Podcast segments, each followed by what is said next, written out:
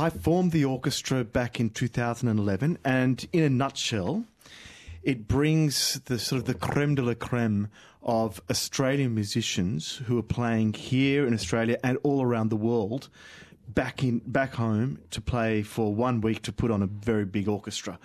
And yeah, as, as you rightfully said, uh, 2011 I conducted it with Simone Young, and it was a huge success. Uh, about 96 players in the orchestra at that time, uh, coming from about 46 world class orchestras. So they're musicians, Australian musicians who are playing in the Vienna Philharmonic, the Berlin Philharmonic, the London Symphony, the Concertgebouw, the Gewandhaus, the Chicago Symphony, New York Philharmonic, etc., etc., as well as uh, Sydney Symphony, Melbourne Symphony, all of our state orchestras. And we were very lucky that in 2013, as you said, uh, Zubin Mehta made a, a, visit to us in Australia and he loved the orchestra and he called it one of the top 10 orchestras on earth. So that was uh, a huge accolade and honour for us. And then he loved it so much, he toured with us to his homeland of India. And we did that in 2015. And in the same year, uh, again, we were able to, uh, what's the right word, seduce probably the most famous conductor alive, Sir Simon Rattle, who, of course, is the music director of the Berlin Philharmonic, to come out. And he came out and conducted the orchestra, and he said, that the Australian World Orchestra is not just a national treasure, it's an international treasure. So these were really, really big accolades. And now we're seeing that the orchestra is growing in fame all around the world. That's really, uh, for me, I'm trying to get out the so called top five conductors who I think are the top five in the world to come out and conduct. Because, you know, they've never been to Australia. They've all come to Australia with their own orchestras. You know, Simon Rattle came with the Berlin Philharmonic, Zubin came with with the Israel Philharmonic, but they'd never come to conduct an Australian orchestra. So this was the first time. It was a huge honor for us and also a tribute to just how good Australian musicians are. Honnan jött az ötlet? Mint ismeretes, nagyon sok rockzenész, színész él külföldön. It's like acting. The same thing. a lot of Australian actors move to Hollywood now and they do very, very well it's the same thing with us, with the classical musicians. Well, we all sort of go overseas to soak up the atmosphere, particularly of Europe, of what it was. You know, to you know, a lot of us go to Germany to see, you know, to hear the Berlin Philharmonic or, or, to Austria, the Vienna Philharmonic, or even Italy, see to about for opera. I mean, there's no other place to learn about Puccini or Verdi, is there, or Rossini, than Italy itself. So it's something that Australians we're so far away that we have to do. But I remember I conducted an orchestra in Japan called the Japanese Virtuoso Symphony Orchestra, which was very, very similar, made up of Japanese musicians playing around Japan. The difference is that they were all based within Japan. But this orchestra was incredible, incredible. So I thought, you know what, if they can do it, we can do this as well. And all of us, you know, the ones that were living overseas, had been talking about putting this sort of orchestra together for about 20 years. So uh, I finally decided to go for it. Everyone thought I was mad, but we pulled it off. Vajon véleménye szerint mitől ilyen nagyszerű ez a zenekar? Definitely the sound. You know, it's the whole sound world. Uh, that's why people think about the, the two greatest orchestras on earth, the Berlin Philharmonic, which uh, has this sort of uh, sound which is so lush and it's very difficult to describe. It's something that you really have to experience live. And the Vienna Philharmonic as well. And they both have this long, long tradition uh, and working with conductors that form this sound world. Uh, uh, you know, it's mellow but dramatic. Whereas, of course, in America, it's it's it's much harsher. And same thing with in England, uh, where the brass are more incisive, and that's also very interesting as well. But all these really great orchestras, people talk about the sound that they produce, and uh, and of course, then there is the virtuosic aspect of it that they just never make a mistake. Uh, uh you know, I remember talking to uh, one of the greatest conductors that ever lived, uh, Sir Georg Solti, who conducted all these great orchestras. And he came out to Australia with the Chicago Symphony Orchestra. And I remember asking him afterwards, you know, why is it so good, this orchestra? And he said, because they risk everything. They just go for everything, and then more often than not, they that they pull that off.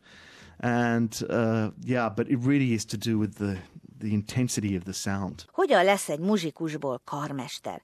Valami olyasmi, mint mikor egy jó focistából jó edző lesz? No, it's it's a, I think it's a bit different. The the thing about although of course the coach of a football team, for example, has to have the personality that he or she can control all those big personalities within the team. And that's really difficult, isn't it? Uh, and of course, you think about the coaches, particularly if we talk about, uh, as the Italians would know, football. Um, then those coaches, of course, are they have the personality that can you know, lead the players to greatness, and that is the same with the conductor. The diff- the thinking about conducting, uh, which makes it so much more difficult than just being an average musician in the in the orchestra, is that you have to have the personality to lead, and you have to be able to convince all of those musicians that what you are doing is uh, whether they think it's right or not, that that's how you want a certain uh, particular piece of music to go, and they follow that. And so it's a little bit like being a top politician, whether being the prime minister or you know the president of a country, in that way as well. Uh, and we often make that analogy.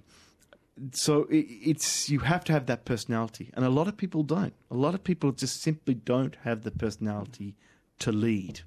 And that's the, the difficulty. A karmester személyisége bizony áthaladszik a zenén. Absolutely. You know, you see someone like uh, Karajan was a classic example. You can almost always tell it was conducted by him. You know, this certain, again, we talk about the sound world, and that was everything. He was so obsessed with the sound. And Riccardo Muti is another classic example because he is also obsessed with the sound world of the orchestra, particularly the German and, and the, the Viennese sound world. And Mehta, to a certain extent, is very similar to that. Abbado, uh, you know, and from in my opinion, Claudio Abbado was one of the you know the all-time greatest that ever lived. Uh, I used to revere that man.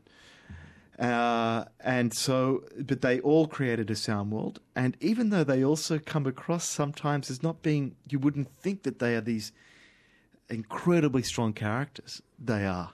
They behind the scenes. You know, someone like Abbado used to come across as being very shy and timid. No, no, no, no, no, no, no. Very, very strong character. Kellett-e valaha is felemelni hangját egy-egy próbán? Happens all the time. but you have to take control immediately. Otherwise, the orchestra can really run right. The Italian orchestras are very well known for that. If you don't control them immediately, they'll they'll start to control you. And I was recently in, in Napoli at the San Carlo, and I loved conducting there. But uh, the first rehearsal, immediately, you have to show them that you're the boss and they have to have immediate respect for you.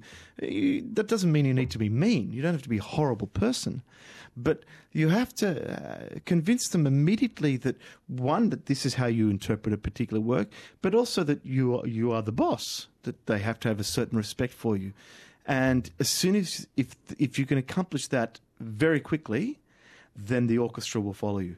If you don't, and you have really five seconds to do that, because they, like everybody, they judge the conductor immediately just by when uh, he or she walks out onto the podium. They will look at that person and say, "Do we like this person? Does this person command respect immediately?" Just by the way you walk, uh, and um, so you have to be very confident in that in that way. Very assertive, very assertive, but at the same time, you know, charming as well. And uh, you have to have all of these things that, in my opinion, you cannot learn it, and you can't really describe it. Just certain human beings have that uh, sort of indescribable uh, magnetism, you know? Nagyon izgalmas és nagy jelentőségű dologra kerül nem sokára sor. Alexander a részletekről. Next season with the Australian World Orchestra, I've just been talking about the fact that I wanted to invite the the so-called top five conductors out to Australia. And we had Zubin Mehta, who's definitely in the top five, and Simon Rattle, who is definitely in the top five. And uh, next year, especially for our Italian listen- listeners, uh, the next person who I is definitely in the top five, and that is Maestro Riccardo Muti. is coming out to Australia to conduct the Australian World Orchestra uh, in the very beginning of May, in the second and the fourth in Sydney, and then in the fifth uh, in uh, Melbourne. And this again is for us a huge coup a huge coup for us because, you know, Maestro Muti, he can he picks and chooses who he wants to conduct. He's very well known to be very. Again, we're talking about this personality. He's a strict man, very strict, but incredibly charming. You know, he has that Italian charm very good sense of humor. But at the same time, people are very scared of him in a way, you know, so it commands respect. Hogy sikerült mindezt megszervezni? Ah, no, but you see, it's quite easy with this orchestra because all of my musicians play in all the great orchestras. So for Zubin Mehta, I talked to one of the oboes, an Australian oboes who plays in the in the Israel Philharmonic, so he knows him very well. Uh, I know Simon Rattle very well, so I was able to contact him. And with Maestro Muti, that actually came through one of the trombonists to the Chicago Symphony Orchestra, uh, one of Australia's greatest trombonists, Michael Mulcahy, who is very close to uh, Maestro Muti. And so I wrote to Maestro Muti via him a letter explaining who uh, we were. I sent him uh, CDs and things. And then I requested a meeting. And through Michael, we were able to accomplish that. And so I flew to, to meet with him to, Chicago, to Chicago. And of course, a man like that, I think, you know, that shows that you're serious, that you will travel all around the world to see him. And we, we had a, you know, a 30 minute uh, talk about the orchestra and about him coming and whether he would like to come uh, in his in his room before a rehearsal. And then he said at the end of it, "Yes, okay, would, this uh, sounds like a wonderful idea. Uh, you, you, know, I, I, haven't been to Australia to conduct an Australian orchestra. Okay, I come. Simple as that. as long as you treat that person with respect and uh, of course, they haven't heard of this orchestra probably, but when you describe it, and of course, they know so many of the players, who the, the Berlin Philharmonic and the Vienna Philharmonic, and for Maestro Muti, Chicago and Bavarian Radio Orchestra, orchestras he conducts all the time. So it's already for him. Ah, okay, yeah, I know this place. Now you're playing this orchestra. That's good. And you know, and uh, again, we said, of course, in Australia, there's a huge Italian community, as we know, and I said, you know, they, these these Italians they they love and revere you and music, but they never get a chance to see you in Australia. So come, you know, and, and conduct for them. And he said, yeah, that's a, I would love to do this. And that's how it really came off. Végül mikor és hol kerül sor erre? Nehogy kimaradjon az, akit érdekel. We have two concerts in Sydney at the Opera House and the Concert Hall on May the 2nd and the 4th next year, of course. And then down in Melbourne, one concert at Hamer Hall, uh, the Arts Centre, Melbourne, uh, on the 5th of May. And really, the best place to go is to log on to our website to uh, to book tickets. That's www.australianworldorchestra.com.au. But you just have to Google Australian World Orchestra, and of course, it comes up immediately. And tickets will be going on sale in a couple of days. So uh, it's one of the reasons I'm out in Australia is to uh, launch this season. Uh, yeah, and I think it's going to sell pretty quickly because, you know, again, within the classical uh, music scene, this man is revered. So everyone wants to see him. The program is superb. He's coming out again to do, we were talking about creating a beautiful sound world. He's coming to do one of his favorite works, the Brahms Second Symphony, which he's done so many times with the Vienna Philharmonic and the Berlin Philharmonic, and, and also Tchaikovsky, which he's very well known for, the, the Fourth Symphony. And there will be an Italian flavour, of course. You can't have Riccardo Muti coming out to, all the way to Australia without conducting something Italian. But uh, that's a secret. You have to come to the concert. We all know that uh, Maestro Muti is, you know, the greatest Verdi conductor alive. There's no doubt about it. But unfortunately, Verdi didn't write any symphonies.